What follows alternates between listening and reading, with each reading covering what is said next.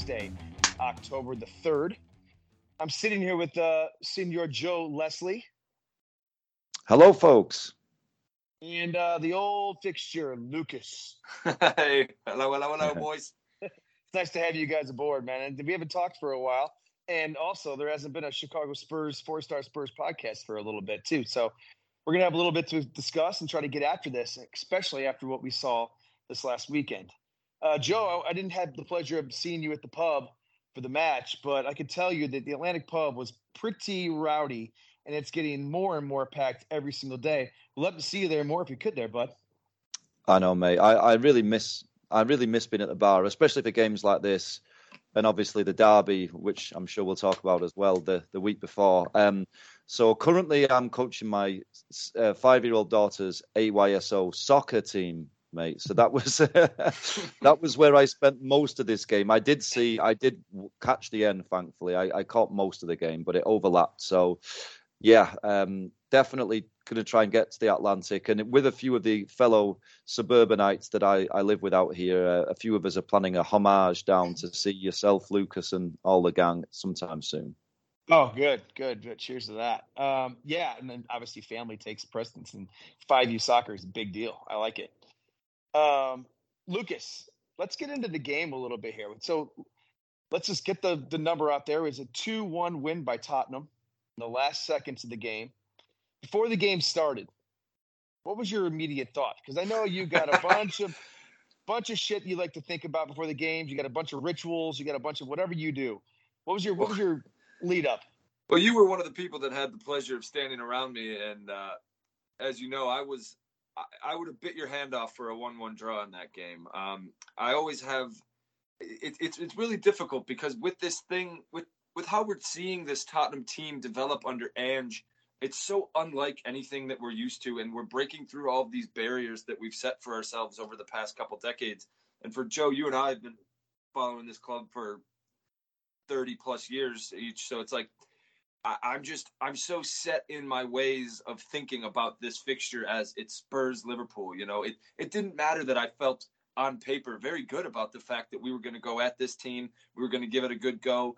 In my head, I'm just thinking, here's the last team that we haven't, the only team we haven't beat at the new stadium.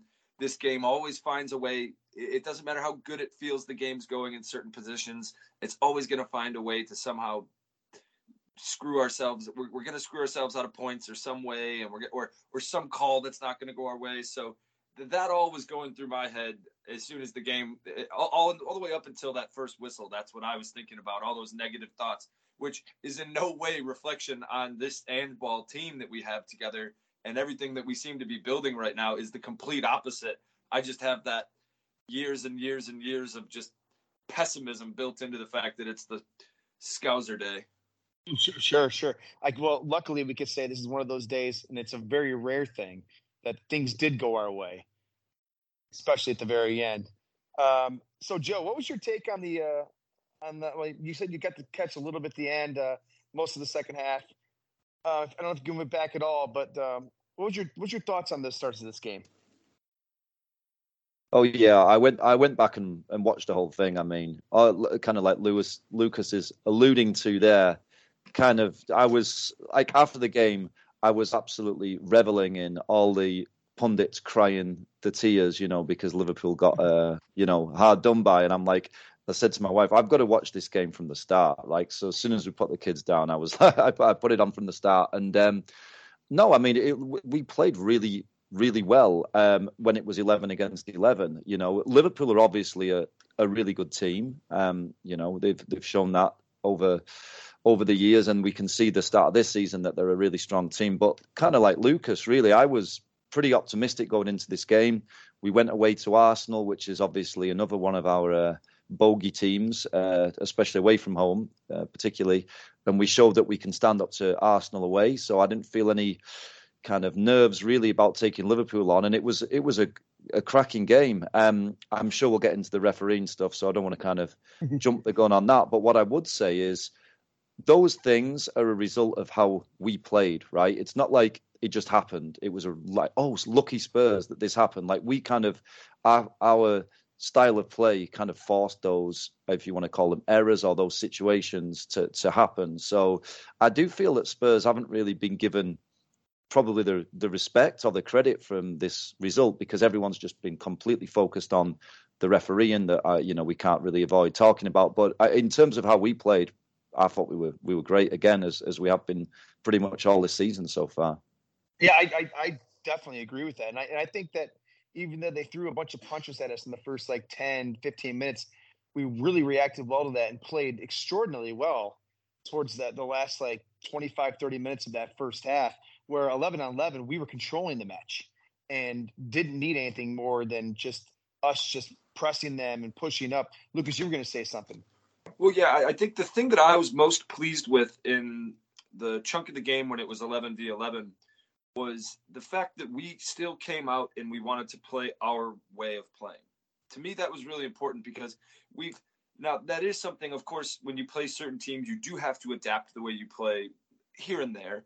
But it was nice to see, even though we've had great success against Man City, for example, every time Man City's come to play us, it's basically park the bus and hit them on the break. Now, that's worked very well for us in the last several years, but it was nice to see us not treat Liverpool as if there were some gods coming into our ground, and we actually just treated it like, this is how we play, this is how we're going to play, we're going to play.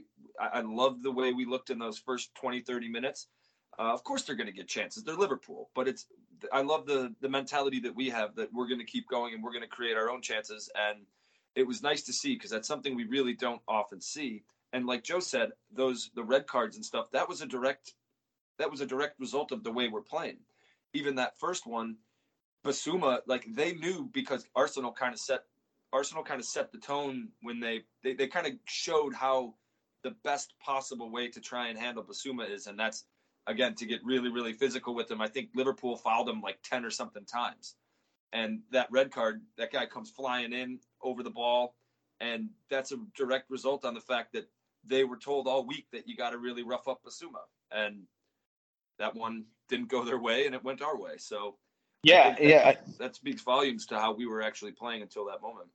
I, I, I'm with you. And I want to I want to say it's big props to Ange to have these guys – a lot a lot of these guys to just to buy into this system that he has, which is just full court press. We're not going to let off the gas. And if you have to let off the gas, we have plenty of people who are going to come on and uh, and uh, get their feet moving on the pitch. And everybody's bought into it. It's it's pretty spectacular. And I thought, to be fair, that we were going to get run by Arsenal or Liverpool. Didn't know which one it was going to be. Um, obviously, I was hoping after we got the two-two tie that we could just get past – and look decent against Liverpool, even for a tie, I would be ecstatic.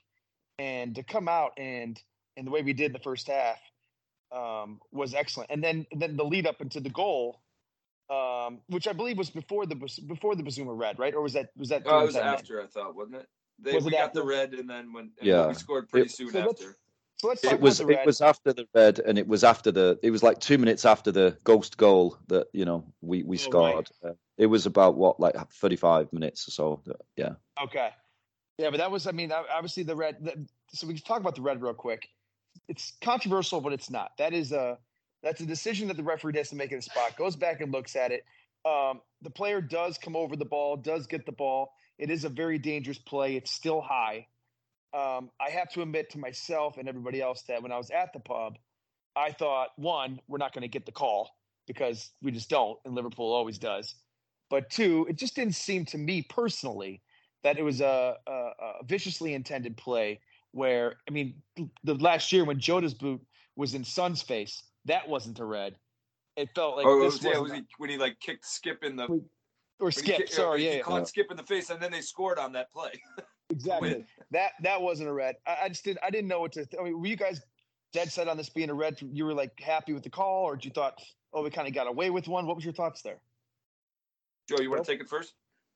Yeah, I mean, I can I can definitely see it from both points of view. I think the the way you have to analyze these situations really is from the point of view of the the player who was fouled, right? Because I, I actually think very rarely in football and probably in in other sports does a player go out to intentionally injure another player. I don't think that happens often at all. I don't think the question of intent really is the crux of it a lot of the time. You you look at this situation, you look at, it could have easily broken Bissouma's leg. And the, yes. yeah, uh, Curtis Jones, he's not a he's not a nasty player, I don't think, but it, he was not in control of his body then. His studs were up and he could have broken his leg. So I think by the letter of the law, and you can argue whether that's right or wrong in terms of how the law is written, but the way that it is written, that is a red card because it's endangering the the player. Um, so I, I can see why Liverpool felt hard done by, but you look how many red cards Liverpool are getting this season. There's something with the way Klopp's getting him set out. I don't know what he's feeding him before the. I don't know if he's giving him red meat, raw meat, or something before the game because red meat like, and Red Bull, yeah, dogs. Something like that. Because if they got like four red cards season, and um, you know they really seem to be super aggressive at the moment. And and if you that's you can play that way, and it can really work in some ways, and in other ways it can it can bite you. And here they've been a victim of their own kind of style almost, I, I would say. Yeah, I definitely I agree a lot, because that was the big thing that I heard a lot of Liverpool people saying was like the intent question. And as you mentioned, that that has nothing to do with it. Like, I don't care if your intentions were to not hurt him or not. If his foot didn't slide back a little bit on the contact, he snaps his leg and he's out for eight months. What good does that do us by the fact that you didn't intend to hurt him? You you did. You snapped right. his leg. So that's where when he you can see he rolls over the top of the ball, of the ball, which is just it is unfortunate. Um, but that's the risk that you run when you come in. That's why you got to aim low on the ball in those scenarios if you're going to come up with your studs high like that. And if you don't, you run the risk of your foot coming over the top of the ball and dangerously injuring somebody as well as getting yourself tossed. And so I think it was a pretty clear-cut one. In the moment, I agree with you, Sai. I didn't really see it. I didn't really see it being that dangerous in the moment, but when they showed a couple of looks at it, you're like, okay, that's again, he could have snapped his leg, and yeah, intentions the, have nothing to do with that. If that's if that's the way, if you're going to come in and you're going to risk the high side of the ball like that with your studs up, you're going to risk hurting someone and you're going to risk yourself getting sent off. And that's exactly, we're, we're lucky that there was only one of those two things that happened.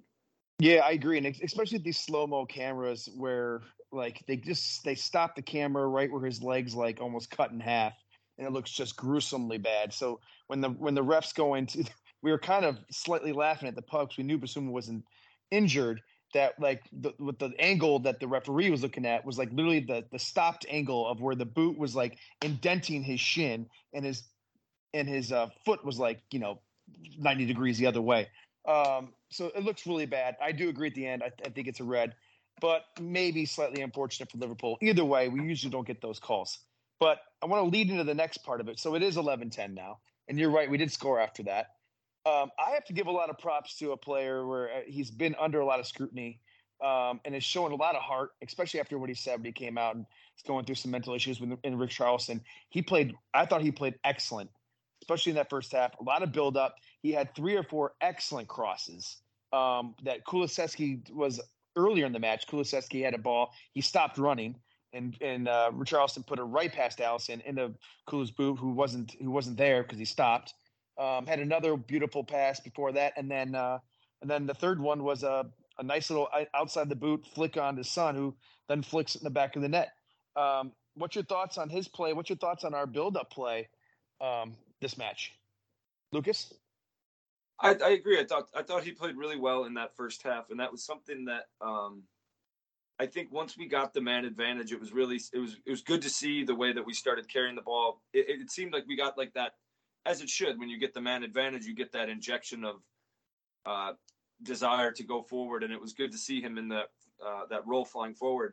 But at the same time, you also knew that we still had a lot of work to be done because this isn't a Liverpool side that is afraid of getting a red card and then packing it in. They went to uh, they went to Newcastle, and they went down a goal, and then they went down a man, and then they ended up coming back and winning that game two one with ten men. So this was something I thought we were going to see, and we did. They still fought back against us and had a goal called off in a weird way, and then they had another goal that was an equalizer. So we knew that they were going to be up for it. So I was really pleased, at least, that we were able to see guys like Richarlison flying forward and finding those connections with Son. He also had that really cool one that, like, he and Son linked up with, I think, and, that, like, Son had that, like, back heel flick to him in the box, and then he put it off the post. Like, that was almost the coolest thing I've ever seen. That was gorgeous.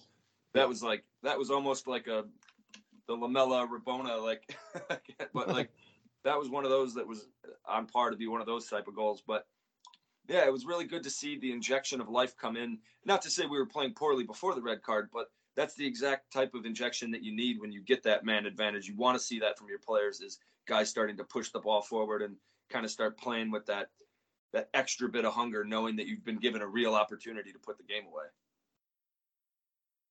Well, yeah, I'm, I'm glad to see Richarlison had a, had a good game here. Um, obviously, we've talked about it on. I've heard you guys on the podcast talking about it over the months that he's he's not really hit the ground running, unfortunately, overall since he joined Tottenham. But you know, he's been a good player over the years. He's a he's Brazil's striker. You know, this guy isn't a he's not a useless player. He's a, he's a, we we've seen even in the Premier League for Everton and even going back several years for Watford. Um, you know, he's he's a decent player, and I and I hope we persist with Richarlison, because I do think he gives us a, something a little bit different. You know, he's much more direct. Um, he can he's quite versatile. He can play out wide like he did at the weekend. He can play, you know, through the middle. I just think he kind of needs a run of, of goals. Um, I'd love to see him perhaps given a chance against Luton. You know, it might be the kind of game where if he gets one, he might he might get a couple and he could really, really get going. But it was pleasing to see him do well in this game. And we know he hates Liverpool, right, from his Everton days. So, yeah, yeah good, good good for him. uh, well, uh, Lucas, you kind of glossed over it. And I, and I feel like we need to touch upon a disallowed, disallowed goal, uh, an offsides call that has been all over the internet. Um, and the and the audio recording has has hit the airwaves, and I'm, I'm sure all of us have heard it. Um, and it's a human error issue where they just kind of there's a there's a poor communication. They they think he, they called it onsides, and they're like, yeah, it's good. Uh, it's not onside. They called it offsides, and it's a confusion. It's human error. Um, it's really rough, and I and I'm not trying to defend anything. I like I said earlier in a in a. on a tweet, I'd, I'd rather have the call right, um, just for everybody's sake. Um, do I feel bad for Liverpool? God, no. But um, I'd rather have the call right. Go ahead, Lucas. What do you guys say about it? Yeah, I mean, that was an interesting one. First off, with the in terms of the onside stuff, we always have to remember that, like, the view that we're seeing on the television isn't even the real view that the V A R cameras and stuff look at. So I, I'm sure it was actually a little bit closer than it, like, to us when we watched it, it looked like he was a mile onside. It might have been like a lot actually closer than than we even know. That being said, it, it really doesn't matter how many tweaks we make to V A R and to these changes. We're always going to have those human errors as a part of it. This time, it sucks. Like, it sucks for Liverpool. Like, yep, you didn't get one, and it went our way and not yours. But look, you also got a free goal in the Champions League final within sixty seconds off a bullshit right. decision. So cry me a river. Absolutely. Like, I'll yeah. trade you. The, I'll, I'll trade you. We'll go back in time and we'll take the free goal in a Champions League final, and you can have that. How many Scousers you think are going to take that deal?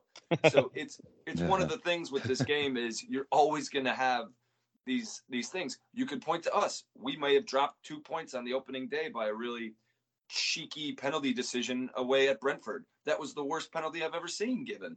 And then Son in his like Korean game when they don't have V A R gets absolutely mugged in the box for one of the clearest cut penalties we've ever seen, and that doesn't get called. So it's it's it doesn't matter how many rule changes, or there are things that I think we can do to positively try and make it better. I think the biggest one for me is communication and transparency. I think it's really important. Anyone that watches rugby, you know that the refs are mic'd up, and you actually hear the conversations what they're having with the players in the moments, and they're explaining to the players what's going on. The fans watching can hear it and understand, because some of the people that have the least amount of transparency are the fans in the ground, because they don't have a clue. What game was it where uh, I think it was a game, it was the Chelsea game last year where like there was a yellow card given and then it was a red and then they looked at it and it was taken away and it was just called a yeah. yellow. And mm. there was like six minutes, and like I had some family and friends at the game that were just like, they were standing there for six minutes and had no clue what the hell was going on. So it's like, it's to me, I think when you're when there's the lack of transparency, that builds to the frustration, which then people lash out in anger, and it builds this like animosity towards certain things. And I, I think that that would be the biggest thing for me is you're never going to get rid of the human error element in sport. You just can't. Um, sometimes it'll go your way. Sometimes it won't. We were very fortunate that this week it did. And I think, uh, geez, out of out of, if you're going to look between Spurs and Liverpool, I think we were owed that one a little bit more than they've been uh, over the last couple of years. But yeah, to me, I would just, I would love to see the transparency there. So even like for us watching on television, like the commentators can say, hey, for those watching at home, this is what we're hearing the refs are saying. Mm. This is what the communication, or this is what the confusion was. This is what the call was. This is why they made that call. That would alleviate so much of the frustrating chaos that has come around the introduction of V A R in our game. Yeah, I mean, just just to quickly, if you don't mind, just add to that. Um, yeah, Lucas will remember this. I remember us scoring a goal at Old Trafford that was about, what, Lucas, four or five foot over the line, and it didn't get given. Oh, yeah. You know, we've had, like, horrendous decisions against us as well. And in this situation, we've all, you know, the three of us, as as much as we're Spurs fans, obviously we all agree it was the wrong decision. But that happens all the time. Like, it actually happened earlier that day. I was watching um, Brighton versus Villa, and it, as it happened, Villa ended up winning comfortably, and it didn't really become a thing. But Brighton got completely screwed on one of their goals where one of their players got completely rugby tackled, and V A R, I don't know, just missed it or something. I'm not sure. Like, this happens all the time. This was just a really extreme example of it. And you're not, like, to Lucas's point, you're never really going to get rid of it. Um, you can improve it. Like, structurally, you can make these changes. One thing I would say to add to the transparency thing is, like, if you notice, the people in the V A R, like, booth or whatever, these are, like, the real refs. It's like, can't you just get some, like, tech geek to do that? Like, why why have you got some, like, forty-year-old bald, like, you know, referee doing this? Like, why don't you have some, like, whiz kid with uh, software who can, like, look at the lines properly? These are the kind of people who you can imagine, like, losing their e- email password or something. These aren't technologically adept people in these positions. It just seems weird, like, the way that they've got this set up, that they have the actual referees doing the, you know, it's like that skill set doesn't seem to, like, carry over really to, to the technology side. So maybe they need to look at that. But yeah, this, these things happen. And, um, you know, because it's Liverpool, it's obviously a conspiracy. I do find it amusing that they think Spurs are capable of some sort of conspiracy. We're the kind of team who literally had to give away on a free transfer one of our players last year because we couldn't count how many loans we had agreed yeah. on. Oh, yet they think we can mastermind some, like, you know, some sort of grand conspiracy like this. It just, it's not the case. It's just a mistake. And uh, that's all there is to it, you know? Yeah. And, and, and just to kind of add a little bit to that, up in the press box when they're talking about, uh, or when they figured out they made a mistake, one gentleman was like, we got to pause the game. We got to pause the game. The other guy was like, I don't think we can pause the game. He's like, we got to pause the game. The other guy's like, we can't pause the game. There's like, there was, it was amazing to me that, like, they had no idea what they could and couldn't do. They knew they made a mistake. Uh, obviously they couldn't stop the game at that point. The decision was made, and human error is human error. And I personally agree with you, Lucas. I like a little human error in the game. I don't mind, um, especially with penalties. And I know that can be a very difficult thing. Um, you know, there's a lot, there's a lot of things to it where the referee's seeing the match all game long. He knows what's happening. He knows a lot of the attitudes. He knows, you know, people are diving. He knows, you know, what people are hitting and pushing and shoving. Um, And so he's got a better feel for the game. Now, sometimes there is a penalty that, you know, maybe he's not given because of certain other reasons. Um, should a penalty always be given because someone gets fouled in the box? Probably. But I like the idea of human error. Um, I hope that doesn't go away. Lucas. Yeah, because the, the downside, the flip side to that is just, A, creepy to even think about. Like, imagine just having the game, if, if it's just going to be, if we just want it to be refed by robots, we might as well get rid of it. It's a human game played by human beings and refed by human beings. So right. If we do want to get rid of that, why don't we all just have every year we just watch simulations of FIFA, like one big FIFA tournament or something, and we just start doing that? What would the, what, that that would be like the alternative, where it's just, it's always going to be something that's part of it. Sometimes the calls are going to go your way, but when they do, you're feeling great. Like, I guarantee Liverpool, like, I heard some people from, like, there were Liverpool fans that were upset, like, saying that Spurs, uh, like, should have come out with a statement or something saying, like, like that acknowledging it was wrong or something, because that would have been positive for the game. I'm like, well, I don't hear we're you sorry. Mention about that when you guys get lucky with a call. Like, I don't hear, it's just, again, it's, and again, I don't hear not, not much being said on their end about their fans' racial abuse towards Udogie. That's clearly yeah. not an issue, but. There, uh, it's just one of those things when you're when it doesn't go your way, it's always going to feel like the world's out to get you. But this is football, and it has a way of evening it. It's it's going to even itself out. I'm sure we'll get a we'll get a bogus red card or something on us at some point this year that ends up being probably the wrong call, but we get stuck with it or something like this is it's, and we're going to have to overcome the adversity in the moment and adapt. And yeah, they, I'm, I'm unfortunately pretty... for them, they didn't do a good job adapting. They took that red card. They were able to bounce back with another goal to equalize, but they, they didn't, they got a red card that they didn't like the call of. They had the goal called off that they didn't like the call of, and they kind of let that, instead of overcoming and rising to the challenge, they let that settle in, and they continued to play poorly and got another guy sent off. Well, that's that's the other thing. We should jump into that. Um, Jota, who Udogie may have gotten, may have gotten touched, may have not gotten touched. Um, you know, whatever the case may be, puts Jota on a on a yellow. Um, fine, I have no problem with that. I've seen, we've all seen it a million times. Um, it's it's fast paced game, and the ref doesn't see everything. gives the gives the call, but and for that for them to go for the Liverpool fans to be outraged by this, for Jota to get a red. That the second tackle was a clear-cut yellow, and Jota knows what he's doing. He's a professional footballer. He knows he can't be slide tackling in there.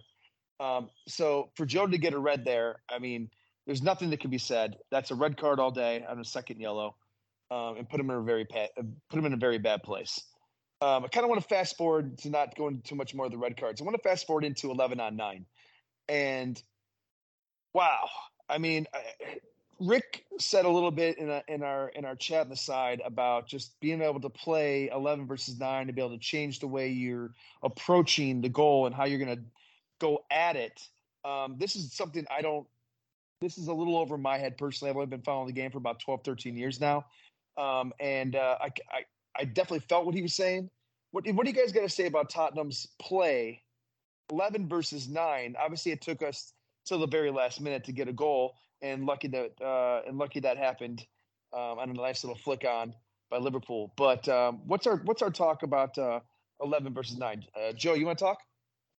Yeah, I mean, I do think that it, we we weren't playing well. Let's be honest. In that period, you know, I think Liverpool, give them a bit of credit here because, like Lucas mentioned uh, a few minutes ago, against Newcastle, they actually were able to win that game away with only ten men for most of the game. So they've got. Obviously, they're, they're pretty good at this. Like, they're pretty good at kind of just organising their shape in a way that it's it's hard to really get behind them.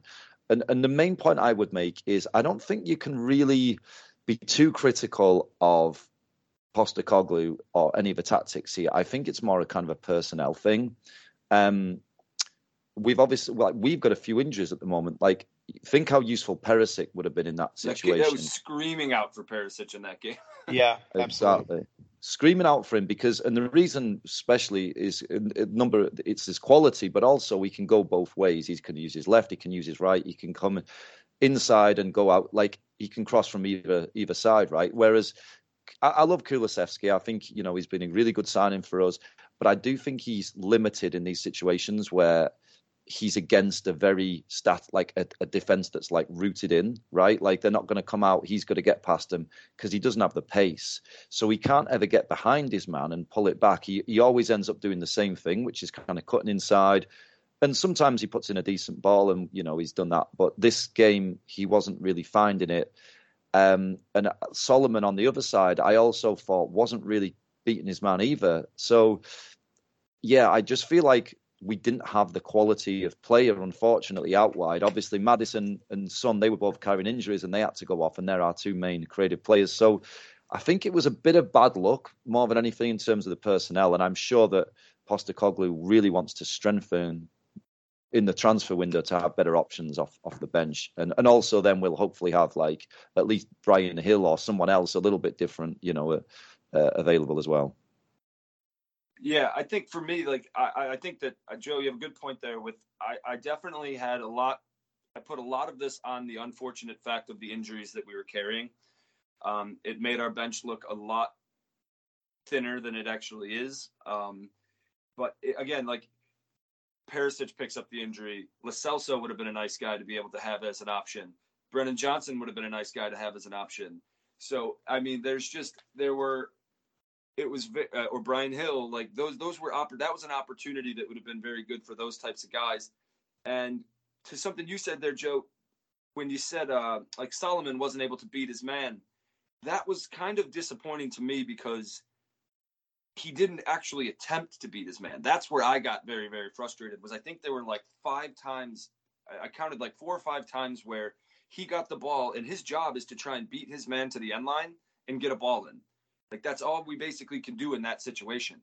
And he got the ball to his feet, looked like he was going to do something, looked like he was like possibly sized up his man, and then just recycled it back out to the top. And I was like, that's not, that's not what we need from you right now. And that's where, that's where I was disappointed was I get, we were very handicapped with the personnel that we had available to us, but it was, we were basically given a free hit in the sense that Liverpool are still scary as a ten man side, but as soon as it went to nine men, they basically locked up the back and said, here's our two rows of four. We're going to sit like this, and we're not even going to bother about threatening forward. And so that's when I wish we would have been a little bit more fearless and actually dared to try and take some of these guys on. And there were, because there were opportunities that we would recycle the ball around the top for a couple minutes, lose the ball, and then try and set up again. And I'm like, if we were to run at somebody and try and create something by trying to run past your man on the outsides and come in from that way, if we lost the ball, we would have won it back again in another thirty seconds and been able to reset. But instead, we were wasting like three or four minute chunks at a time.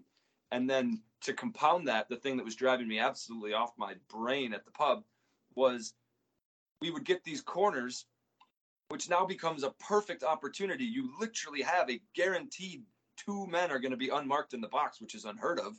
You're guaranteed to have two unmarked men if you lump one in, and we're playing short corners. We played like four or five short corners in a row to just continue this idealist, creative, like lack of creativity cycle that we were passing around. We had Romero come down, or Romero come all the way up, and he just became this like point man of recycling the ball around instead of actually us being aggressive and taking the free hit that we were given, because there really was no consequences. If we lost the ball, we weren't, we weren't going to be threatened going back. So it was really, really frustrating. Um, and again, I don't want to put all of it on the players because I know a lot of it was personnel, but I think that we just, it, it is kind of frightening to see that, because we, it, we, we, we are at some point going to have to figure out how to break down these teams that want to do that to us, especially going into next week, because that's Liverpool. With, even though they had nine men, they just laid a roadmap for Luton and said, hey, if you want to frustrate the life out of Spurs, do this. Now, they're not Liverpool, of course, but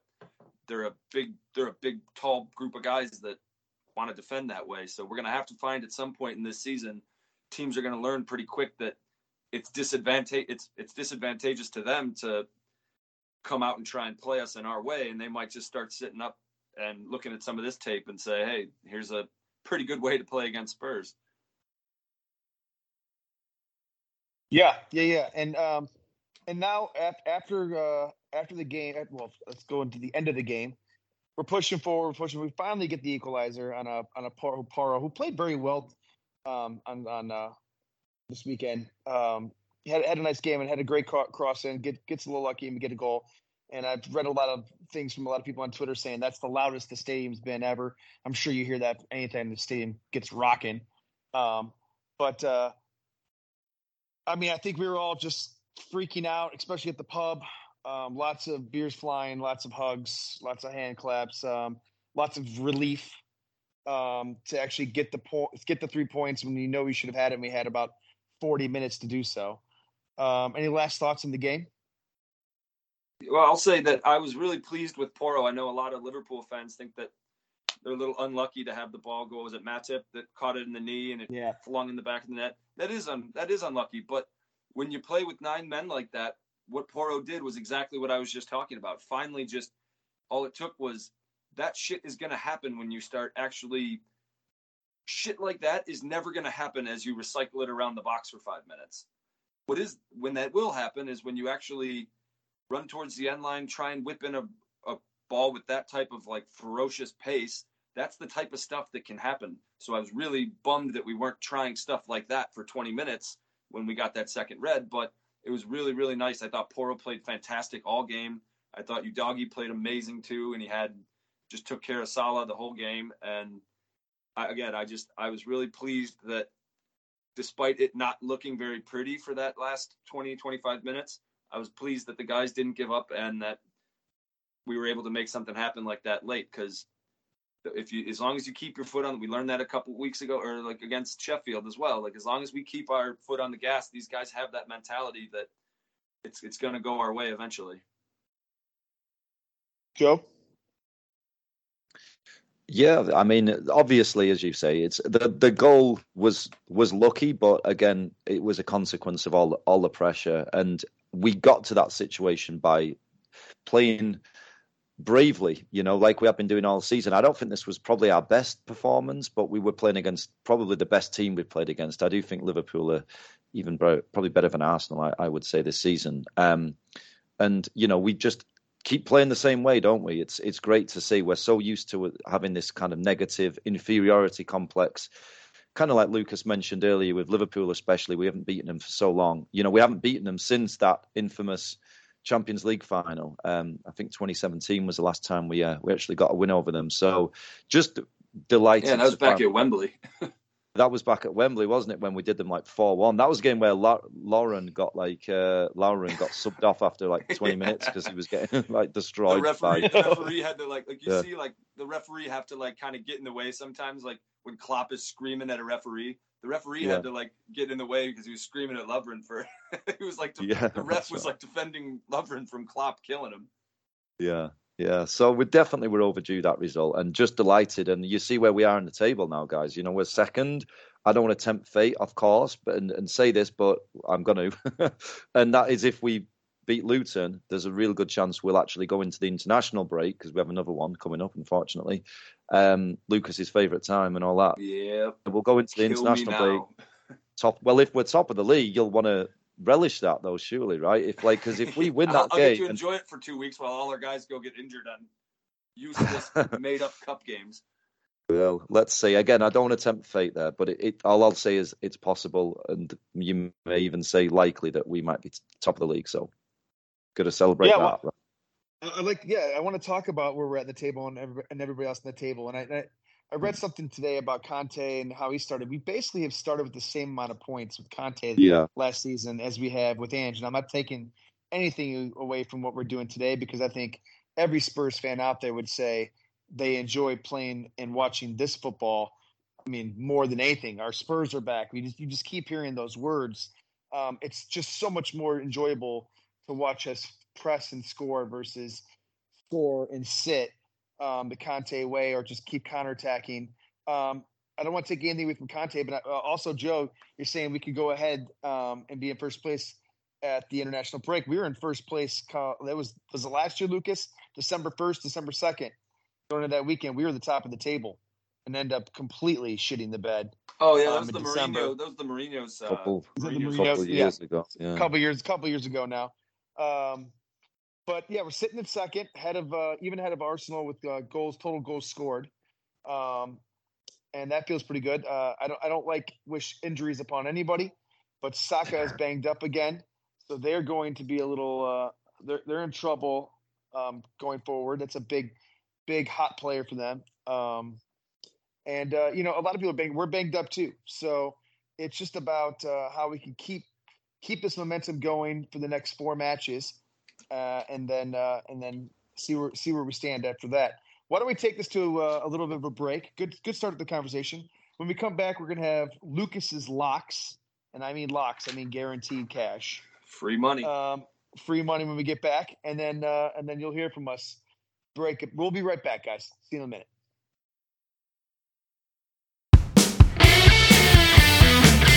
Luke's locks. All right, boys. Welcome back to Luke's locks. Here's some free money for you this week. First up, we are going to take under two and a half goals in the game between our beloved Tottenham Hotspur away to Luton. Uh, I think Spurs will struggle to break down the Luton side that will be parking the bus. Um, as we discussed earlier, that's something that's been a real problem for us, as we saw last weekend against the nine-man Liverpool. Um, I also don't see Luton wanting to come out and really make it an open game, even if we are able to score and go ahead. Uh, so I, I think we will have enough to win this one, but it'll probably be low scoring. So take under two and a half goals in the game against Spurs and Luton. And if you can get on a site that does same game, uh, same game parlays, parlay the under with Spurs to win. Next up, we're going to play Fulham minus a half goal at home against Sheffield. Fulham are coming off a tough loss to rival Chelsea, who uh, and who better to bounce back against than the last place team in the table, which is Sheffield United. Sheffield have conceded more goals than any other side this season, uh, so this is a perfect spot for Fulham to right the ship at home. So take Fulham minus a half goal at home against the Blades. Third game this week, uh, we're going to take Liverpool minus a half goal away at Brighton.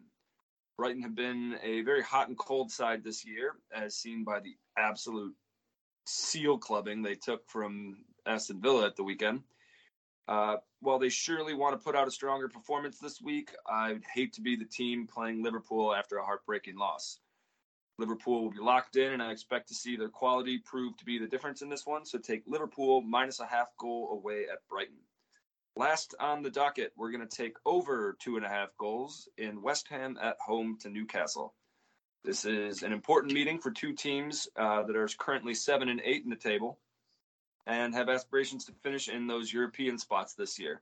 Both teams like to play an open game and can also have success on the counter as well. So I think we'll see a little bit of a track meet here. So take over two and a half goals in West Ham at home to Newcastle. There you have it. There's your free locks of the week. Free money. Let's go get rich, kids. All right, everybody. Put your money on it because that's going to give you enough money for next week to live off of. Ramen noodles galore. Um, let's let's. I want to go into, uh, now that we're talking about that, the, the, um, the, the Europe and the no Europe. And Spurs are not in Europe this year. It's been We've been fortunate enough to be in the Champions League for a bunch of years and Europa a few of those years too. Um, and so we've been playing a lot of games Tuesdays, Wednesdays, and Thursdays. Uh, this year, we're not playing those games. And we got bounced out of a cup that a lot of people think that we had a really good chance to win, especially after Man City is now bounced out of the same cup. Um, what's your thoughts? I've heard, Luke, uh, Lucas, I've heard you talk about this a few times over the years about get us get us out of these cups. Get it. Let's let's focus on the weekend. Um, I get all that. I've always been somebody who who – loves those two. I mean, obviously, we all want to be on Tuesday and Wednesday nights. Um, but uh, oh, we got a chat back there who, who wants to talk about it too. Um, oh, doggy, oh boy. But listen, I I what I I think um, I think this year might be a good year for us to be out of these competitions. Lucas, why don't you jump in? Because I know you're you're pretty passionate about this. Yeah, this is something. It's it's it's hard for people to kind of comprehend um, because. What it, it, it takes an understanding of where every team kind of sits financially. So for Man City, for if you're Man City and you have that type of financial backing, it's it's easy to put together a squad. It's very difficult to find a squad of quality players that want to come and just sit on your bench. But that's what you need if you're going to compete in four competitions at once. You need a team of real quality players that are willing to sit on your bench and wait until their turn is called upon in rotation. You can only do that if you're paying them a huge amount of money. People, if if I'm if I'm a really good player and I'm asked to go to Man City, I either want to know I'm going to be playing, or if I am going to be one of these bench guys, I'm going to be being paid a lot of money to sit there until my number's called. We haven't been fortunate enough to have a position where we can build a full squad that way. So that's why I think it's really important. There, I, I would love for us to be back in Champions League and be playing on Tuesday and Wednesday nights again. But for a team that doesn't have that squad depth and is just coming into this brand new system of Ange Ball, and we're trying to get rid of the old and build this new culture, I think it's actually a huge, huge blessing for us to not have these extra games to worry about. And it's like, it allows us to start to build something from the ground up without being burdened by fatigue and injury, and all of a sudden you got guys not being able to get into a rhythm, and you got it, it's very there are certain teams, and you see it a lot with like teams like uh what was it Burnley made uh Europa a couple years ago, and that was great for them and they were all excited about it, but they didn't have the ability to build a squad, and because of that they got run down, and they've got they got they weren't able to handle going to play on a Thursday night in some country and against a bunch of farmers that I can't even pronounce, and then come back and play a hungry Wolves or a hungry Leicester or whoever it was that was sitting, waiting to, had been sitting there all week ready to go. So for us, I think that yeah, it's a bummer. We we want to win all the cups we can, and especially when it's just now basically down to F A Cup and the league, which the league is going to be very, very difficult. But this, I think the timing of this plays really well into our hands, that we've seen it loads and loads of times in the past where uh, even like, like Chelsea was uh, under Conte, they finished tenth. Next year they win the league. Why? Well, because they only had one game a week to worry about. That was advantageous for us. Leicester, when they won the league, we were still in that springtime. We were still playing in multiple competitions while they had one game a week to worry about. And that was a huge factor as to why we couldn't chase them down and win the title. So it, it's it's a huge plus for us right now. Obviously, if we want our club to be going to where to the heights and the places that we want to go, Champions League is on the docket. We want to get back there.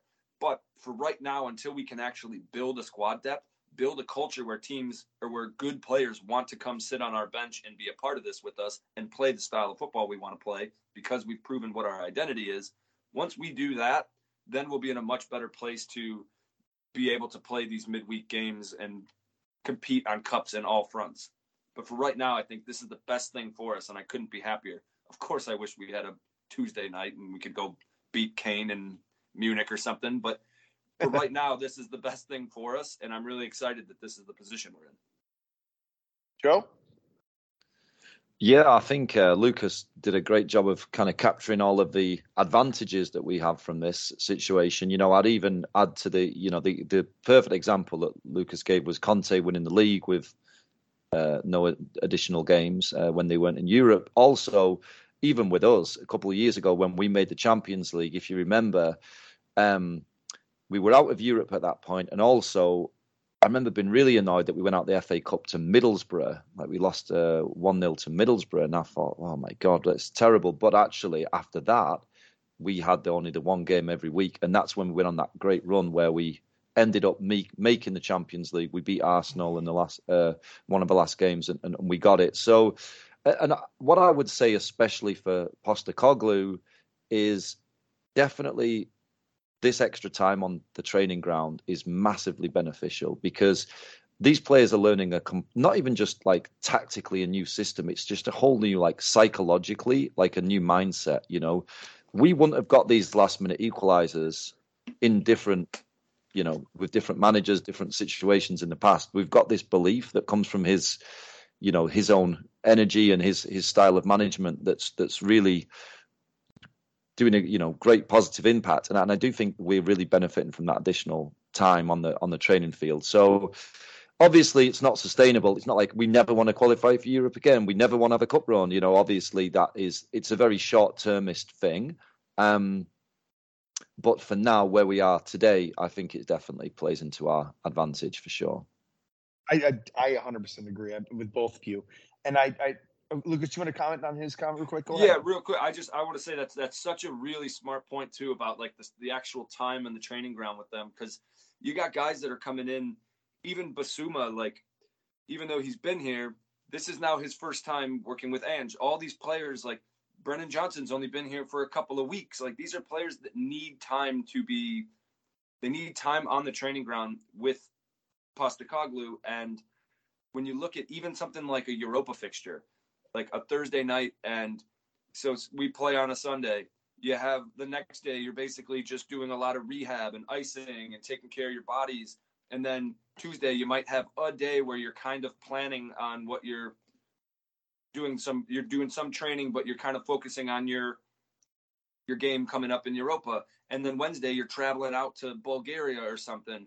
And then you got your game, and then you're coming back, and now it's Friday, and it's a rest day. That's an entire four-day, like that's almost a week that these players are now spending away from the training ground and away from learning this Pochet- uh, excuse me, Postecoglou way of doing things. So it's like, I think Joe's point is so bang on. When when you literally just, they stay, like they're staying in town, they're home, they're there every day. It, it allows them days and days, days extra of just training and learning this facility, which is going to help craft our identity as a team.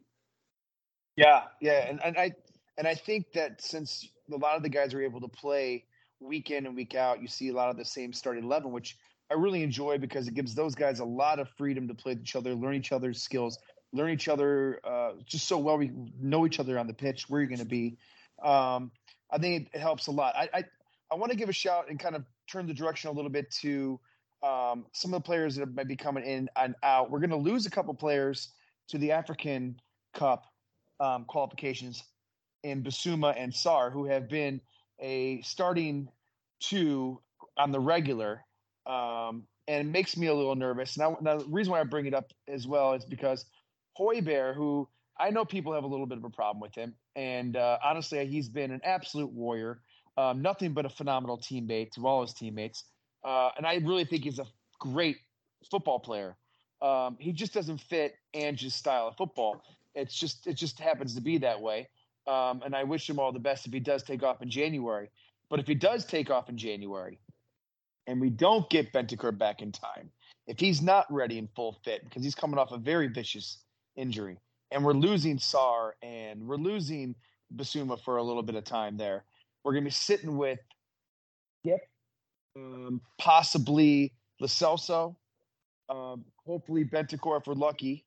Um, does that seem to you both like a good place that we would be in heading into January? Or what, or what, do, what are you guys particularly thinking? Go ahead, Lucas. Well, I think for starters, there's yeah, it, it's a bummer that we're going to be losing those two guys. Um, I think is I think there's like a little break. I think there's like an extra week break or something uh, after the Christmas period that will actually benefit us a little bit there, so they won't be as long gone as they typically would be in this uh, African Cup.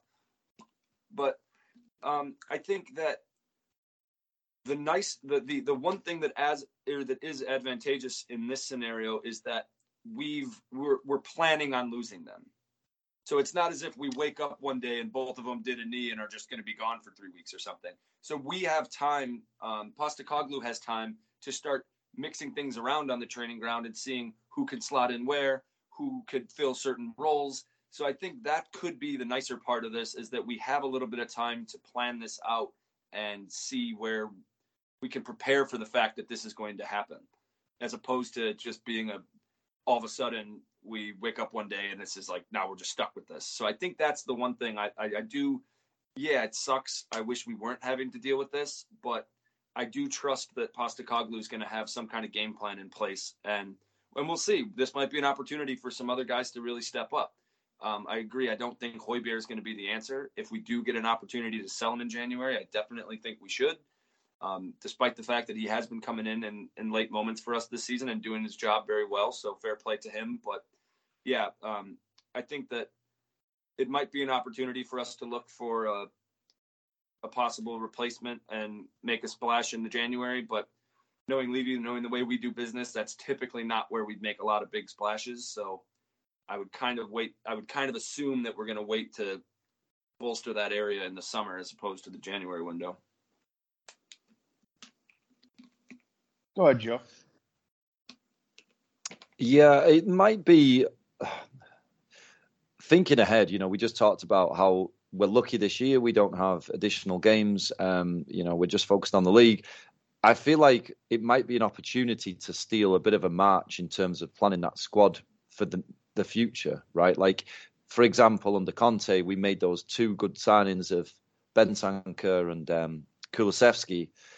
Uh, maybe, you know, we might have to spend a bit of money in January, actually, to to to make that change a little earlier, because like Lucas said, typically you'd wait till the summer, but maybe the fact that we're, because it's not just those two, it's also Son. Son's going to be in the Asian Cup, um, which over overlaps, I That's believe, right. with the African. Yeah, the Af- I think they're the same time, actually, the African Nations and the Asian Cup. And Lucas mentioned there's, there is a break, um, so it isn't as impactful as it would be normally, but there is like two weeks when they're not available.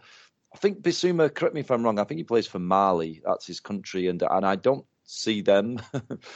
Watch this, they'll probably go and win it now. But I maybe don't see them going all the way. Like, they're not one of the traditional powerhouses of uh, world football. So maybe Bissouma only misses, you know, one game or something. Um, and, Sai, you made it, you make a great point. Like, Bentancur, uh, we're all kind of banking on him coming back. And he was so great. He's been so great for us. But an injury like a cruciate A C L injury like he sustained at uh, Leicester, that isn't the kind of injury where you just hit the ground running and come back. You know, it might take him several weeks or longer to even get to that level if, if you know, if he ever gets to it. Maybe maybe he does, and that's great, but we can't really bank on that. So I do think that's a challenge for us, for sure. Other teams will also, like Salah's going to be gone, isn't he? There's going to be other teams missing important players, but we seem to be one of the most impacted uh, during that time, for sure. Well, ex- I think especially because we've really kind of redefined our midfield, and everybody seems to be very happy with what's going on.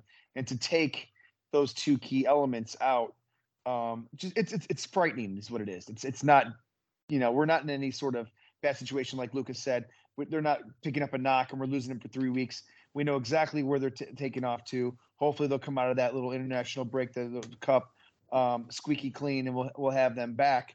Um, I guess my second question to that, uh, to lead in before you before you jump in, Lucas. Um, so the eleven's kind of been set. We've seen Porro play the right. We've seen Sarr, Madison, and uh, Bissouma in the middle. Obviously, the back two uh, center backs are there, and uh, Udogie's been just a phenomenal twenty-year-old kid. Um, a little more up front, we've seen Charleston come in. Uh, we've seen Solomon start. We, that gives a little rotation. Jo- Johnson actually came in, and we haven't really touched much on that, but Johnson came into the side, and what an immediate um, impact he had with the club. Um, it must be just so fun to have that kind of response and had that kind of love given by the Spurs fans to him. He must be jumping with joy. Um, but let me fast forward to my question. My question is this. If we are fortunate to have Bentancur back and he is at full speed and he looks like Bentancur, where does he slip in? Does he slip right into Sarr's spot? And now we have Madison and Bentancur pressing, delivering, while Bissouma sits back and cleans up the, uh, the mess that we might leave him. Is that how you guys see it as well? Yeah, I definitely think that that would be, and that would be our dream scenario as a midfield. Um, and I think that, again, we all hope, we really hope Bentancur comes back, and that's not a knock to Sarr. I think Sarr's played fantastic.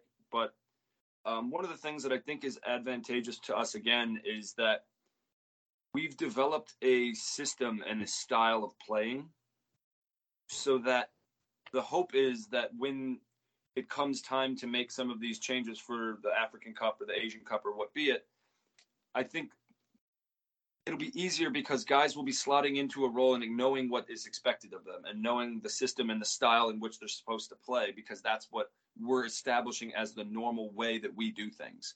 So even if it's not, even if your skill set has been a certain thing, like, or like a different way of doing things, you're going to know that if you are called to come in, you're going to be asked to do things the way, like if you're going to be Bissouma's replacement while he's out, you're going to be expected to do a role in which that's the way he operates and like do things the way that he set the standard as, because that's the way we play. Whereas in past years, it's kind of been, we've had like, we've had certain ways, like we didn't have an identity last season. So it's like, if Kane went down, we were basically just fucked, simple as. And so it's like, or in years past where it's like Eriksson, if if Eriksson were to have gotten hurt, we'd be screwed because everything was facilitated through him. There was no backup plan. But so I think the way that we, I, I think the way Postecoglou has us playing and the identity he's trying to set for us will actually benefit us when it comes to swapping guys in and out, because everyone will have that same sense of belief and that same sense of freedom to go forward and to make things happen. And I think that that's going to be something that might give us an advantage as opposed to the way it has been for us in years past. Oh, yeah. I, I mean, I think it's pretty much spot on what you what you said, Lucas. And I do think, Sarr, you you hit on it. I, I suspect it will be Sarr. I be, I do think there'll be some rotation. Um, probably there'll be a few injuries, suspensions. You know, Sarr, I'm sure, will still get a decent amount of football, even if he isn't first choice nailed on every single week. Uh, like and we'll he's have the, the F A Cup coming in the second half of the year too.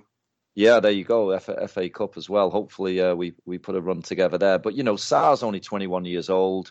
I think it's advantageous for him to learn, like look at the players he's learning from here. He's got Bissouma, Bentancur, you know, the, I know he's a different player, but looking at Madison as well and the way he plays, like these are great midfield players to be to be able to learn from and develop your game. So I, I think it's great that Sarr's surrounded by them. I mean, I know we talked about Højbjerg. I, I was not upset about the idea of selling him in the summer, but he's been so good off the bench. I actually think against Liverpool, he was the best sub that came on. He was the only one who was really like finding long diagonal passes and trying to change things around. So I think Postecoglou probably quite likes Højbjerg, and if there's no pressure to sell him, you know, if we're not under any financial, you know, need to to cash in on him, I I wouldn't mind keeping him around at least till the summer, just just to have in your back pocket, so to speak, right? As a good option off the bench as well. Um, but yeah, um, I do think it's it's good to see we've got some good midfield options once Bentancur is back in. It, it, it, you make a good point. It's amazing what a little competition will do for you. And everybody's yeah. always said it over the years, let me see a little competition spot. And you see it in Højbjerg. Højbjerg is a starter uh, for Denmark. He's a he's been a starter his whole career wherever he goes, um, you know. And Bissouma gets bought during the Conte era and doesn't see the pitch. Højbjerg is the man because he fits that or uh, fits that system very well. Um, and now he's sitting on the bench, but he comes on. He's been on three or four times, and he's played with such um, enthusiasm. And he's he he's that's why I said earlier he's he's a great teammate. I agree with you, Joe. Having somebody like that on the bench that knows his role, and yeah, he might not get in the eleven, but uh, might get a twenty-minute run out um, to to come on and like just start blazing up and down the pitch um, and giving his all is a uh, is a remarkable thing to have. And I think it's worth thirty million pounds in January versus twenty million pounds in the summer. I think I would skip the the thirty and take the twenty in the summer and keep our bench loaded. Um, and I know, Rick, if you're listening, You've been you've been dying for us to have, you know, backups at every single position, and you might not be the biggest Højbjerg fan, but what a talent this guy is, and uh, what a player he can be for us if something does happen to, say, Bissouma, especially in that in that role. Uh, you guys want to finish up with the with the squad? You got anything, Lucas? No, I think you're one hundred percent right, Si. And also another thing that we have to consider too is I think what Bissouma sitting on. Four red card, or excuse me, four yellows right now. So it's like yes, yes. So there are going to be games we know, and that's why these you need to, you need certain areas where you have trusted guys in your squad that can step up and do their job for a game and might be called on at any moment. We know it's a matter of time until Romero's got a miss for an injury or for some kind of red card scenario or accumulation of yellows. Bissouma might be seeing that very soon too. So we're going to need to figure all this stuff out, and I'm I'm confident that Postecoglou's got all of this. If we're talking about it already, I'm confident that Postecoglou's got these wheels turning in his head, and he's got already got some ideas for solutions. And I'm sure that's stuff they're working out on in the training ground. And re- real quick, Joe, before you uh, jump in, I just want to say something on, on Højbjerg's behalf, that when you play a system, when you play a coach's system, a manager's system, Højbjerg did exactly what he was asked for in Conte. Højbjerg has not been any like yes he didn't press the ball forward, he looked for the easy pass to kind of control the ball defensively and then move it up or or spring out and and send them. But in this system, I still think Højbjerg does have the ability to get that ball and turn it upfield like Bissouma has so well done uh in the first six games of the season. What do you think, Joe? Yeah, no, I I, I agree with you one hundred percent, and I think it's it's It, I even would say it, it goes beyond the like different tactics a little bit as well. It, like obviously that's a, a component, right? It's like what you've been asked to do as a player under different coaches can be completely different. But I honestly think like Postecoglou, just with his sort of positive energy and his coaching style, and even like seeing how he's coached other teams throughout his career, he just seems to be the sort of guy who improves players. You know, we've and like you.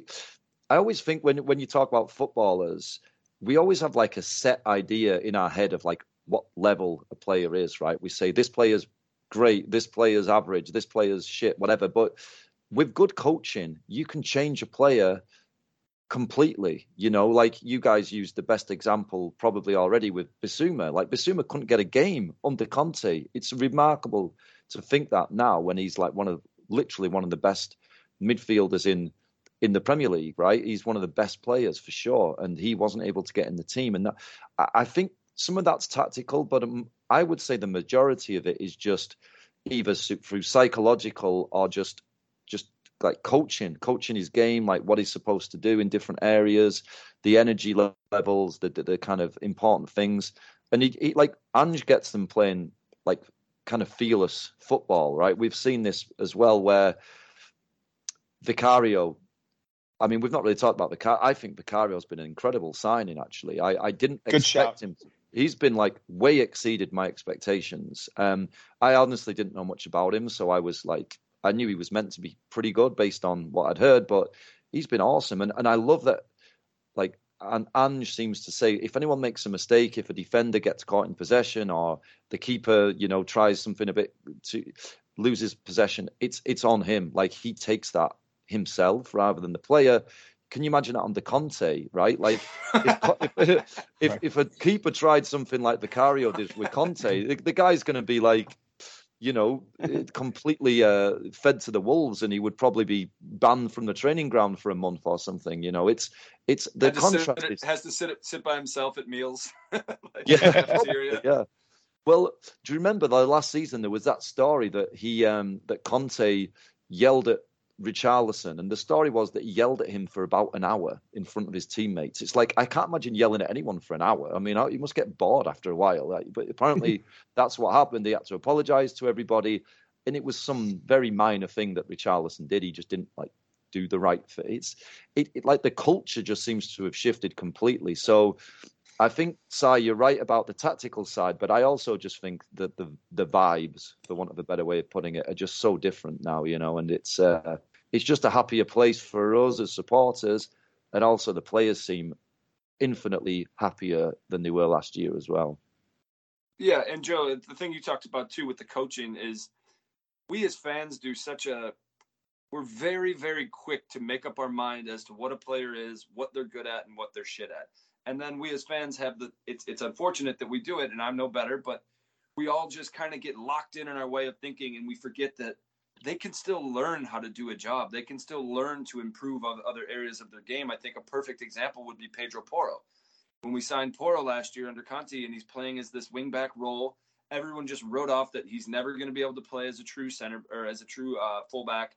He's too sloppy in defense. He'll never shape that part up with his game. And look at him right now. He's a phenomenal defender for us right now, as well as being one of the best guys, being able to get forward and slot into channels and or into the channel against and come inside and outside with Kulusevski. He looks like this completely different player, and that's only been a couple of months. So if we thought Brendan Johnson was a great player from what we thought, imagine if he starts working with, like, Postecoglou is able to get so much out of these players. So I think we have to really be excited about that, and the fact that he has this track record of working with players. And I think another thing is you look at when you bring in players and you develop a culture of being a team and being a unit, and you start to actually play like uh look at how different Romero looks now that he's next to Van de Ven. Like, and Van de Ven said it in Mickey said it in interviews where he's like, I know that I'm I have the freedom to go do X, Y, or Z and be a little bit risky when I want to do something because I know that Romero's next to me, and vice versa. They have a system together, those two, that they want to play. And that's something that I, I think is a lot to credit them, but it's also a credit of this environment that Postecoglou's built around having the freedom to go do these, to dare, basically. I know it's cliche for our club motto, but yeah, it's having, having the freedom to go be aggressive and make mistakes and not have to fear the consequences, I think, is really benefiting all of these players. Well, I, I, well, you mentioned Van de Ven, and we haven't talked about that gentleman the whole night. And God, what a signing this guy's been. Uh, just uh, super tall, super fast, super lean. I mean, it, it's he's a young man who's, like, come into a very difficult situation at center back for Tottenham and has embraced himself and is absolutely in love with this club. Um, I don't know if you guys saw, but when when Porro dealt it in and Matip tipped it in the net, in the background is Van de Ven, and he like does this like somersault like swan dive onto the ground and spread like uh-huh. like and, and just an utter joy and like like and oh my fucking God, this just happened. It looked yeah, like, the, it looked like the inverse. It looked like the exact opposite of what the Ajax players falling to the ground looked like after yeah. the Morris goal. It was a fall to right. the ground with the exact yeah. opposite emotions. Exactly, exactly. Well, let's let's let's let's quickly finish this off with uh, a few fixtures that are coming up.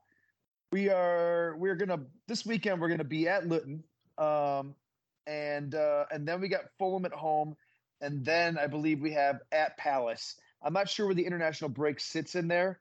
Um, is it is it two weeks from now? It's after Luton, isn't it? It's after yeah. Luton. Yeah. That's what I thought. Sure. Um, so we were discussing this earlier off topic. Everybody who's listening, and we're heading into a little small ground called Luton, and uh, and why don't you guys talk a little bit about it? Lucas, why don't you jump us in, into this match away? What what's your thoughts on the match? Well, Luton's going to be an interesting one because I think we're going to see them. I kind of talked about it during my locks there, if, um, but uh, it's it's one that we're going to see them park the bus. That's they just beat Everton last uh, at the weekend. They lost today against Burnley, but they don't. They're not a team that really wants to get forward. They have a guy um, Adebayo who can really run. He can run these. Uh, he's a very good player, but they're they're gonna look at us and just probably park the bus, especially seeing that we've given the, a lot of tape, uh, a lot of game tape so far that says we have difficulties cracking teams that are parking the bus. Um, I think this will be a great game for Richarlison and lump balls into the box to him. Kind of like the changes that we made against Sheffield, where we lined up incorrectly against Sheffield, and then we made a couple of changes, putting Richarlison on. And I, I think that if we do that from the beginning, we should be okay. I think one of the things that is, I, I hope that we're going to, I hope this is something park uh, playing against teams that park the bus. I, I expect that to be something that we really develop at and work at and get better at as a team, because Postecoglou coming from Celtic, that's basically what you play against every week. Like anyone that's playing Celtic in that league, bar Rangers, is going to just park the bus and has been doing that for years. So Postecoglou's used to that, and I expect that he has a lot of answers as to how to beat that type of play. Um, but I think that's pretty much what we're going to see. Luton's a big team. They got a they got a lot of size. They're not going to cut us open and score some counterattack from open play. They're going to just try and get forward at cautious opportunities that they can and hope to get corners or set pieces, which is how they're going to get most of their goal opportunities. So we're going to have to be very, we're going to have to be very focused at the back, because I know it's difficult sometimes when we have seventy-five percent of the possession and you're on spells of five or six minutes with the ball. And all of a sudden we now need you to go back and defend a corner. So that takes a lot of focus from our guys. So we'll definitely need to be locked in that way. Um, but that this is definitely a game where we're going to try, we're going to have to try and get a goal early to try and to try and crack them and force them to come out of their shape. Because if we don't get that goal early, this could be ninety minutes of them just playing a very frustrating style from us. And as we've seen, unfortunately, sometimes while that's happening and despite us being on top, there can always be that cheeky corner deflection that happens off their first corner opportunity in the seventieth minute. And then we're f- scrambling, frantic. Joe? Yeah, I saw a little bit of Luton. They played Burnley today. I, I caught a little bit of that. And they're absolute, like Lucas said, they're absolutely huge team physically. And they were just pummeling corner after corner into the box. Um, they eventually scored. Um, I think it might have been off a set piece. I think it was. And then they actually conceded a goal about a minute later and, and ended up losing. Cracker of a goal by that Burnley guy. It was a great goal. It was a really great finish. And I was actually going to say, like, that would be, if I was to do an equivalent of Luke's locks, my tip would be that we're going to score a goal from outside the box, because I think what they might do is, well, they, what they definitely will do, I should say, is just what Lucas said, is they're just going to just plant themselves like Liverpool did, you know, like basically as, Uh, you know, come try and get through us kind of thing. And we might have to resort to, to shooting from distance. And I'm like, Porro has a decent long shot. We've seen Son, when he drops into a deeper position, can can shoot well. Kulusevski. We do have a few players Madison, who can hit a ball. Sure. Yeah, Madison's probably the best example. Yep, yeah, good, good, good call. So I wouldn't be shocked to see us, you know, maybe get a long-range goal. And and and I do think once we get one goal and we just edge ahead, we, we'll run away with this one and we could probably put a few in. But it could also be one of those where, it, it, it, you know, they're, they're, they're locked in and, it, and it's hard to break them down. But Simon, you mentioned the ground. I have to really quickly say, they... um. I think this, like the capacity is really low. I think uh, I think you said it, Si. It's like eleven thousand or something like that. And apparently they had to like do some work on the ground at the start of a season, which is why they didn't have a game for the first couple game weeks, because their ground was being uh, fixed up to be to meet the criteria to be a Premier League ground. And you actually in the away end, I've never been there myself. It's a, it's not a ground I've been to, but I know that you have to go through a row of, like, this sounds crazy, but Victorian, there's like Victorian houses, like a row of houses. You go through a house like entrance, which sounds like I'm making it up, but if you Google it, I promise you it's a real thing. They may have like changed that now just because they're trying to, you know, they're hit the big time in the Premier League, but that was always the case, that you went through this like entrance to a house to get into the away end. So it's probably a, a different ground than a lot of our players are used to playing at. It'll have a, probably the feeling of more of like an F A Cup tie against a, you know, a lower league team almost. I was going to say, it's given me Marine. I get like Marine vibes where we played Marine a couple of years ago and you had those two ladies yeah. sitting behind Jose in lawn chairs. Just hammering Chardonnay. wine. Yeah, yeah that's right. Chardonnay behind the fence. Yeah, I remember there was Gareth Bale was warming up and there was like a guy taking photos with a cup of tea in his hand. Like, you know, yeah, Gareth Bale's just like hanging out outside my house. He's like walking his dog in the in the, in the yard or whatever. It was it's crazy. But um, yeah, but like, again, I don't want to curse it, guys, but if we get a win here, that if as long as I think if City avoid if City don't beat Arsenal, we will be top if we beat Luton. So there's a good chance we'll be top. And uh, hey, it, this keeps, you know, I'm, I don't want to curse it, I promise, but remember when Leicester did it, right? I'm not going to say we're going to win the league here, but what at every single point they were doing well at, like after five games, after ten games, whatever, like by Christmas, and everyone was expecting them to fall off, and you know it was only a matter of time, and they just kept hanging in there. And every time we get a landmark like this, we hang in, we get to another international break. You know, maybe in January we can boost our squad, and who knows where the season can go if we keep this uh, positive momentum going. You know, you know, you never know. So I'll, I'll I'll add to that, Joe, and I, and I your your Leicester shout is great. And I think a lot of not just football teams in, in, in our sport that we're following right now, but any sport, baseball, American football, whatever it is, when you have great team camaraderie and you have people that want to be on the pitch for each other, and you're just and you're and you're really having a ball and you're you're getting good results and you're on top of the world, you know, I just feel like they're doing the right thing. They're thinking about, like you said, Lucas earlier, we only have one fixture. They got one fixture to focus on. They're they're totally a team looking to, to just accomplish what one thing is, get three points at Luton. Um, I do feel like with the kind of run we're on, I don't think that's going to end. Um, I'll ask everybody their uh, their their their scores, but Lucas, yours either has to be two zero Tottenham or one zero Tottenham from Luke's locks because you have the under two and a half, and and there's really no other way. So what's your score? I am going two nil. I'm going two nil. I think we're going to see like a Madison goal from outside the box, kind of like Joe said. And then I think Richarlison will get a header at some point because this is going to be a great game opportunity for him. If we, one of the ways I hope we don't, my big hope for us is that we don't waste time.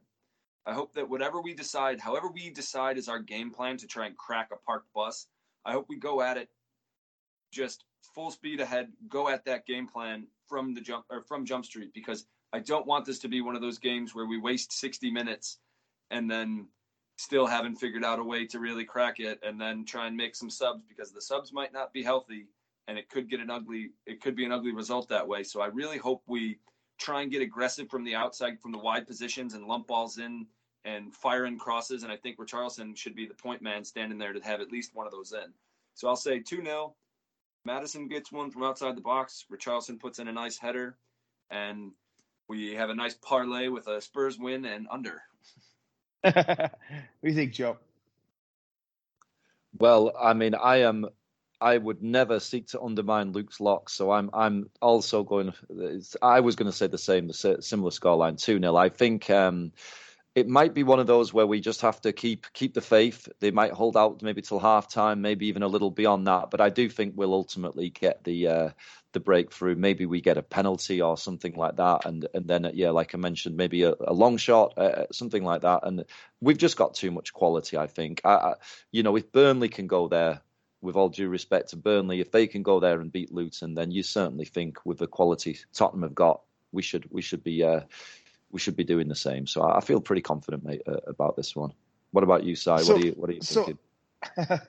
I'm actually gonna gonna gonna go against Luke's locks here. I'm gonna bet the other three, but uh, this one I'm not gonna go. I I I, I really think that Richarlison might have a breakout. I think we're gonna get on board. I think that uh, Ange is seeing what's happening with these other clubs. What Arsenal did this last weekend, they scored, they put up four or five goals, um, trying to run it up. And Ange has proven that when we're down, when we're up goals late, and we need to sit back and just manage a match, we still push forward. I, I could see us winning this game five one. Um, I'm going to say three one, um, but I could see this being a high-scoring game. I would actually take the over on this game. Um, sorry, Luke, and, and, and listen, you you made more money than you've lost, but I'm gonna I'm gonna go against you here on this one and take the other three. And I'm gonna say the Spurs are gonna win this one three one, two with Charleston, and uh, one Porro. Um, a shot earlier about his long shot. He's he's hit the he's hit the bar or post three or four times this year. Super unlucky. He could have four goals. Um, And I just think I think he's going to have a couple shots on um, that that one might, might one might drizzle in. Um, after the international break, we got uh, Fulham and, and we have Palace. I just want to touch on it real quick um, because I don't want to look too far ahead, just like those guys aren't. But if we do win this game, um, we we sit pretty good at home versus Fulham, who we did tie at the Cottage in oh tie, but lost in penalties um, in the Carabao Cup. A um, little revenge game for us because we kind of got to show that we need to to beat these guys, especially at home. Um, any thoughts on the last two games after that? Uh, I mean, I know we'll touch on the next couple of weeks, but before we wrap this up, Lucas, what do you got in the next couple of games after that? No, I think, um, again, there's the Premier League's hard, especially when you're Tottenham and you have teams that are – teams are going to be gunning for you because especially fellow London clubs, like everyone would love a crack at us, and they always love the chance to try and beat us or ruin our day or nick a point off us if they can. So uh, I think the momentum that we've built for ourselves just puts our a little bit more of a target on our back, which is always going to come with the territory. But um, I, I think the thing with us is you can say that that is a little bit more of a, it is a more favorable stretch of games on paper, at least, where, yeah, Fulham is someone that we know we can go compete against. We did a pretty good job controlling the game, at least when we played there in the Carabao Cup, and had a one one draw, and that was with a completely rotated side against their starting eleven. So I think we know at least that if we go there and we play our starters and we play our way, we can control that game. Palace is always a difficult one too, but again, I think that, like we talked about, it's nice for us to have these are one at a time, once a week fixtures that we'll have. That'll be an advantage for us, is that we don't have to worry about playing multiple games in a week and trying to piece together health and squad issues like that. So um, I think they're both going to be teams that are up for it, which is something that shouldn't be surprising because it's the Premier League and everyone's always going to be up for you. Um, but yeah, I think that, again, it could be a very, it could be a really nice stretch of games for us. And even following that is a Chelsea side that has been nothing but a shit show. So If we take our if we take this one week at a time and we do our job and we're able to stay healthy and continue growing and moving in the right direction that we've been in, um, we could be sitting in a really good spot. Before I have, before I ask you the next question, um, Eze, if I'm, if I'm pronouncing that correctly, for uh, Crystal Palace, um, unfortunately just pulled up with the hamstring injury. They're saying it's going to be four to five, six weeks. Um, so that's very bad for them because he's a very great player that we've actually been looking at. Um, what, um, Joe, you can comment after this. I, I kind of want both your input just for fun. These next three matches, how many points do you think we're going to get? Not how many points are you happy with, but what's your actual, how many points do you think Tottenham's coming with on these next three fixtures? Go ahead. Go ahead, Joe. Well, I'm, I'm, uh, I feel a bit foolishly optimistic saying this, but our fancy is to win them all. Honestly, I, I'm not, I know it's always dangerous to say that, but you'd certainly think Luton, you know, we've got the quality there. Fulham, we're actually at home. I think it's confusing this because we've got so many games thick and fast, but Fulham's at home, Palace is away. So if there's any of those three games I see as difficult, it would be Palace away. But as you just said, Si, their best players are probably going to be injured for that one. Um, if I was, if I was a, a betting man, I would go for nine or... even conservatively, you've got to be thinking we're going to win two out of those three. So seven, seven to nine is, is where I'm going, leaning toward nine. Um, I think it'll be. I think we'll get seven. Um, I think that we'll. I think we'll take care of Luton. I think we'll take care of Fulham after the break at home, especially if we're if we continue to uh, continue to treat our our stadium as if it's this.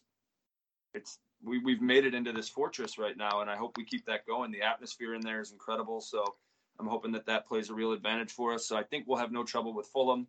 Uh, the, the weird part is it's we play Fulham on a Monday night, and then we play Palace on a Friday night. That's right. So we have yeah. a really that's the reason that I could see this Palace game being a little bit trickier. Is Palace plays on the Saturday and we play on the Monday, so they got a couple extra days to prepare for us, whereas we have to finish up a game Monday night and then have a couple days to try and scramble together a training session or two before we go play Palace, and that's always well, a tough away game. So Lucas, you're right about that, but it's it works in our favour with the Chelsea game though, because that's on the next Monday. So we go Monday, Friday, Monday, right? So for the Monday Chelsea game, we're going to get an additional day or two. Okay, yeah, whatever. So that will help too. But yeah, yeah. So that, that, but but yeah, to answer your question, side the Palace one would be tricky. That's the only thing I could. That's the thing I foresee being a potential snag for us. But um, yeah. banana skin, but. Yeah, um, I would say probably seven points. I would love all nine, though. I think we, if we take care of our business, we should be getting all nine out of these. So to add to Luke's locks, I am going to throw out Tottenham is going to take nine points here, and I think you're going to get some pretty decent odds of taking Spurs to win all three of those matches. Um, so that was that was not uh, – I did not talk to Lucas before this, but I'm going to I add it to Luke's locks. I endorse it. I'll, I'll give that out as a play, yeah. Take a little flyer but, on a – take a little flyer on a three-straight winning t- – Uh, winning streak right. for Spurs. Why not? Uh, well, hey guys, it's been an awesome conversation. I uh, want to thank everybody for listening, but I also want to thank uh, Tommy for editing, Charlie for the music, Sam for social media, Kimberly for the logo, and as always, the Atlantic Pub that we had a blast in this last weekend. Uh, to, uh, to use the recording space some of the times. We're we're at home tonight, but uh, usually we do try to record at the pub. Find us on many platforms, including iTunes, Spotify, Stitcher, and many more. Hit the subscribe button and write us a review on iTunes if you like our pod. Give us a review. We'd love to hear from you, good or bad. Seriously, shoot us a review. Check us out on Twitter and Facebook and at four at fourstarspurs. Excuse me, fourstarspurs. Um, and uh, I want to thank you guys for being on, man. It's just been an awesome night. Um, let's it's fun get, to let's have, get you it's fun the... to have these. It's fun to have these convos when we're playing this way. Again, everyone keep coming right? out to the pub. Uh, everyone get out there for six thirty a.m. against Luton at the pub. We've had a great atmosphere in there, and it's only going to get better as long as we keep playing well and have all these good vibes going around the club. So, I think Dennis will see all the, you guys I think out the, there soon. Yeah, a good shout. I think Dennis will have the pub open at six. Uh, but if you knock on the door at five forty-five, you might be able to get a pint of Guinness. Joe, hopefully we get you out there soon, bud. But uh, hold it down there. It's Highland Park, right? You're up there. You're up there in Highland Park. Is that where you're at? That's right, mate. And we've got a bit of a community who go. We go to a local bar up in Highland Park, but we look. We're looking at one of these midweek, not middle week. You know, Monday or Friday games is a good option to to come down. Take maybe the afternoon off work. So we'll hope to see you guys soon uh, in person. That'd be awesome. Come That's on, awesome. you Spurs! Come on, you Spurs! Come to the pub, everybody. We'll be there. All right, guys. Have a good night.